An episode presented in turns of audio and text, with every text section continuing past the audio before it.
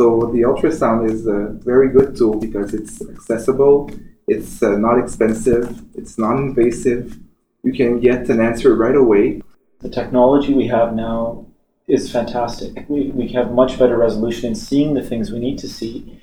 I think where the training really comes in is being able to interpret the scan and to be confident in what you're seeing.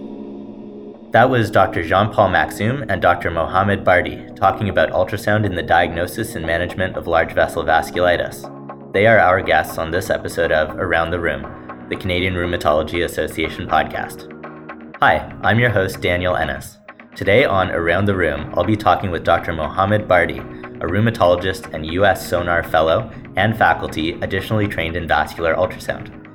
He is a clinical instructor at the University of British Columbia we are also joined by Dr. Jean Paul Makhzoum, an assistant clinical professor of medicine at the University of Montreal, specializing in vasculitis. Thank you both for coming on the podcast. Thanks for having us. Thank you. So, today we are going to be talking about the use of ultrasound in large vessel vasculitis. So, maybe first we can start out with a little bit of context. Jean Paul, what led you to pursue vascular ultrasound and vascular medicine training? Well, it's mostly um, due to my interest in vasculitis in general. So it's rare to have difficulty diagnosis diagnosing a vasculitis in 2020. And this led me to do vascular ultrasound to pursue new techniques in the diagnosis of GCA. It's really um, an exciting time in vasculitis. We're rediscovering everything in, in GCA from the diagnosis to treatment. So I wanted to be part of that. Excellent. And Mo, how about you? So when I went through my rheumatology fellowship, our vasculitis expert, Dr. DeGrand, really demonstrated how frustrated she would get with GCA. I think it was it became more clear to me that GCA wasn't just headache, raise CRP, and treat, but there's a lot of nuance to it. And as I saw that clinically, I think I became more interested in seeing what are the other options. And my interest in MSK ultrasound really showed me what's possible with vascular ultrasound, and I got really excited about the prospect of being uh, involved in that. Excellent. So maybe uh, maybe listeners haven't actually seen this in in process. Mo, can you actually describe uh, the procedure of doing a vascular ultrasound and, and how you use that? Yeah. So really, for me, so when the patient comes in the room, you know, usually you're sitting in front of the patient. My patient will come lay down um, you know, they'll turn their head to the side and I go through a scan. And I'm usually talking to them, getting more history and detail as I'm scanning them. But I start with scanning the common temporal uh, artery. We scan the, uh, the frontal branch, the parietal branches. And as I'm scanning, I'm looking at the vessel wall, how thick it is. I'm compressing the vessels as I go to see do the vessels compress normally or are they abnormally uh, swollen, edematous, where they don't compress. And as we're doing this, I'm gathering more history. I'm talking to them. I'm explaining to them what sometimes what GCA is, what their symptoms, clarifying their symptoms, and then we switch over to looking at the large vessels. So I'll look at the axillary vessels. I'll look at the subclavians, the carotid vertebrals, and again, um, looking for any large vessel involvement as I go through that process with them. Um, and usually that scan, initially when I was learning this, it would take about 40 minutes. Um, now it's down to about 20 to 30 minutes, depending on the case. Excellent. Jean Paul, can you tell us a little bit of why we should use ultrasound instead of or in addition to the available diagnostic tools?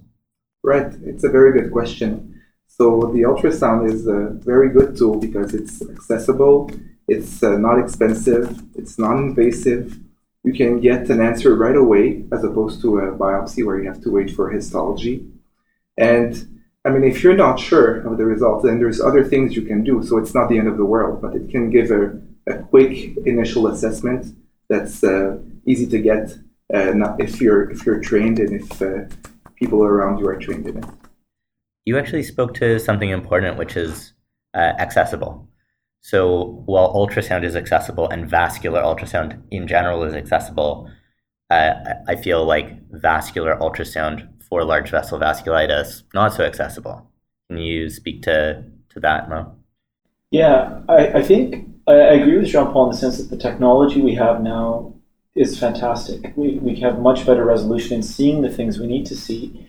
I think having the training to be able to do the scan, technically, it's not a hard scan to do, But I think where the training really comes in is being able to interpret the scan and uh, to be confident in what you're seeing uh, and to know the limits of you know when it's not positive and you still have a suspicion like what do you do next right? But i think that it's definitely a skill that rheumatologists can learn.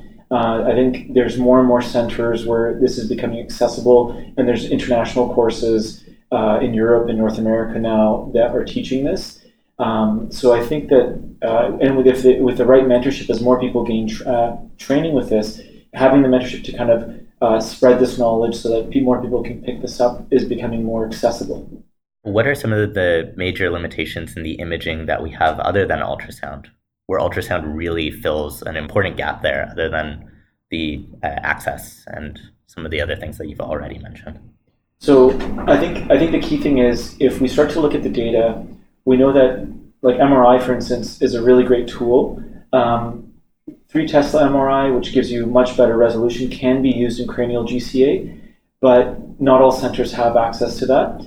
Uh, the data tells us that once you start someone on high dose prednisone, within four days you lose over 50% sensitivity. And to be able to get an outpatient MRI for a patient in four days is not feasible in most centers, uh, certainly not in Vancouver. Um, if we look at uh, CT scan, uh, CT scan for the cranial vessels just doesn't have the, the resolution to see those vessels. If we look at PET scan, this is a very emerging technology In 2018, 2019, there's now papers saying that we can use PET to look at the cranial vessels. Again, even in Vancouver, at our center, outside of oncology, we really don't have access to PET, and you need expertise. You need radiologists who are using that scan. They know what to look for, and it comes back to what I said with MRI. Uh, within four days, you lose over 50% of your sensitivity. It's not a feasible, practical first line test. And when you say sensitivity there, you mean for your biopsy or you mean for a positive test? sensitivity, so sorry, uh, if I step back, sensitivity, MR, ultrasound, PET, the sensitivity with uh, is even in ultrasound with modern probes, you're approaching 80 to 90% sensitivity. That stands across all the imaging modalities, which is great. Um, and that's for confirming disease. Uh, but we know that with ultrasound, for instance, your sensitivity drops off within two weeks. The vessels can normalize, but we tend to think that we have a bit more time than four days. Um, if I may add, I, I really agree with Dr. Bardi on this. And not only the accessibility is an issue in, with all these techniques, but also it's a bit like ultrasound. There is a, a inter-reader variability, and and radiologists that read the MRI and the, and the, the nucleus that read it, they need to, to get some practice. You know, they need to read at least 15 and 20 exams before they start reading. So it's a bit like ultrasound and and you need to find a really motivated radiologist to, to practice before uh, getting uh, diagnostic exams. And that's such a good point because I would say that that applies not not just to radiology, which absolutely does, or ultrasound, which of course it does. Also applies to pathology, just because um, one pathologist is not necessarily equal to another. And I think they would totally agree that there's a lot of art in their science. And I think that's the same with imaging and definitely true in rheumatology. So there is gray area in all of this and finding the exact uh, way to mesh the the different modalities we have together. That's important. So so we talked about some of the the upsides. How about some of the downsides? Maybe we'll start with Jean Paul. What are some downsides to ultrasound? Well, when you when you do ultrasound for GCA, you have to be accessible and you have to do it fast because that's uh, that's the key point. It's to diagnose fast and to be accurate. So you, you need to to be available to do the exam and you need to find the time to do the exam because I mean, it's still an extra 30 minutes that pops out here and there during your day. That's uh, unpredictable. So that's the major downside. But if you have a motivated team that will help you to do the assessment and you come in to do the ultrasound, then, then it's, it's definitely doable. Uh, the second downfall is, downside is the, um, the technique itself. You really need to recognize the limits. So you need to recognize when you're not sure and, and not to overcall um, GCA and, and to be careful to still get uh, other uh, tests done when you're not sure. Let's talk about that. In fact, I think that speaks to the how to train up in ultrasound.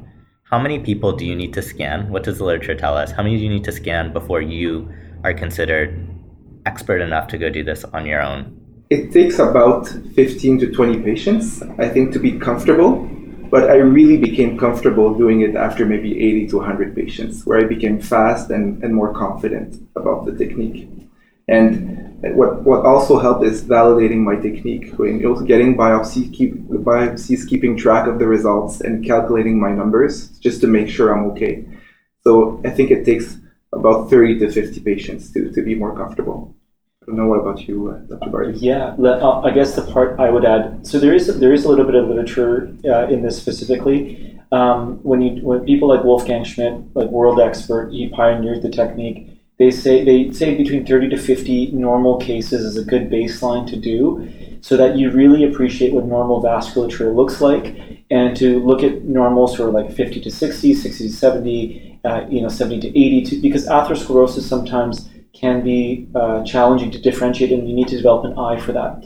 Um, what's really interesting is the, there's an OMERACT study where they looked at once you've done about 250 scans um, you your your sense your inter-observer agreement is really that clo- close to world experts, like people who have done thousands of scans. So there is a tipping point at that level where I think you've seen enough anatomic variability, you've seen uh, enough disease to recognize it, and you've seen. I think the most challenging cases are people who are partially treated. Someone who's just a few days on prednisone, super easy. Someone who's been on prednisone for a month, two months, three months, much more difficult. And learning some of those nuances takes time.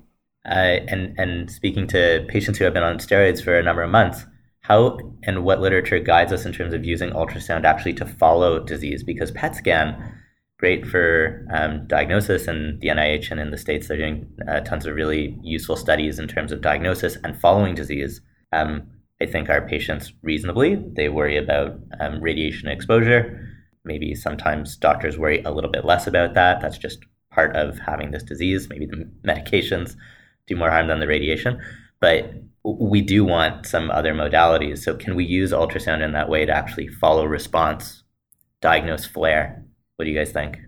Well, I think uh, definitely. I think it's an emerging field actually, where we're discovering more and more as we go along. There's been some studies already that's been done where uh, we know that the temporal artery, uh, the halo sign in the temporal artery can, can disappear after about a month of treatment. Sometimes it can leave a bit of uh, sequelae, but uh, it usually goes away, whereas large vessels can be more uh, variable, where we can see the signs uh, later on. So I, I, think we're learning more as we go along, and we're learning more also as we get better machines, also, because that changes also what we see uh, on those exams. And I would just add to that, I, I completely agree with you. I think this is as we get more data and literature, and as clinical trials in GCA switch to uh, studies that want ultrasound as a way of following patients, we'll also get more data. And um, so there, there are studies, um, as, as an example, like secukinumab has a study with GCA. It was an ultrasound based study, so they only went with centers that could actually uh, diagnose and follow people um, uh, with this. So I think we're going to get more literature in the in the years to come. I think that when I spent time in Norway with Dr. Andreas Diamantopoulos, certainly he would follow his patients with GCA and we could and he would measure the intimal medial thicknesses if they came back especially in the cranial vessels if they'd normalized. And then you know you start tapering treatment they're complaining of headaches or some vague you know scalp discomfort. You're not it doesn't quite sound right or there's a slight bump in the crp you would look again take measurements again. When you've seen that they've gone above normal threshold values or it's really gone up from before it gives you a very clear answer. To the point um, made earlier no imaging modality right now, PET, MR, uh, CT, ultrasound in the large vessels really tells us over time what's remodeling change versus active disease. We don't really know, but generally I think it's agreed upon that we would expect the intimal medial thicknesses to come down over time and not to go up. And if it's increasing, I think that becomes a signal for relapse. What's really interesting about that, I, I totally agree, is that at this period of time where we have a, a, a new treatment uh, for GCA with tocilizumab and we lose the CRP, often we're, we're unsure if there's a flare up or not. I think this is really important um, uh, to know and, and to assess. Uh, if we can show, demonstrate that the halo sign disappears, then later on we can uh, maybe prove easily, more easily that there's a flare up uh, on disease if we lose the CRP as a marker and I'm going to make a point on that. I found it very interesting when I was in the UK. they're actually they have a tribunal meeting. It sounds so cool, tribunal, right? So three three rheumatologists get together to review a case when they want to put a patient on GCA on tocilizumab. And one of the criteria is they can't start a patient on tocilizumab unless they're at a center that can monitor them with ultrasound. Because the question becomes once you knock out the CRP, how are you going to assess uh, d- disease relapse or if they're actually responding to treatment? That's really interesting. And I, I wonder if that um, plays into the difference between the EULAR guidelines on, uh, on diagnosis and management and the upcoming ACR guidelines. Mo, can you speak a little bit to maybe some of those differences? Yeah, let me let me. See, uh, I'm I'm trying to read. it's a guess what I'm thinking or guess my question, but I'll I'll take a stab at this and you can clarify. But um, when we were at ACR this year, the, the draft guidelines are proposing is that tocilizumab is started upfront as uh, initial treatment. Uh, certainly, this has, you know, with, with, this data we've seen in GIACTA, we can see that there's a huge uh, steroid-sparing effect of using tocilizumab. I think that the, the the concern I would have, certainly in, you know, I've now seen about 500 suspected cases of GCA between my time in Norway, UK, and in Vancouver, and I think there, there's a lot of cases, and even if you look at the the UK data, up to 70% of the cases of suspected GCA aren't GCA. And sometimes to start someone on a biologic up front and you normalize their CRP quickly, and if their headache just goes away on its own, one, have you confirmed disease? That would be my biggest question. Two, uh, how are you going to monitor them? Monitor them. Uh, I think that becomes really tough. You know, um, I would personally. I think the UK system it, it creates a lot of delays for patients getting access to tocilizumab but it, it speaks to a point of how are you going to monitor disease. Excellent, thank you. The draft ACR guidelines also pointed out that they are still advising temporal artery biopsy over ultrasound because, and, and I think their point is taken that ultrasound requires lots of expertise. So if you don't have it, don't use it.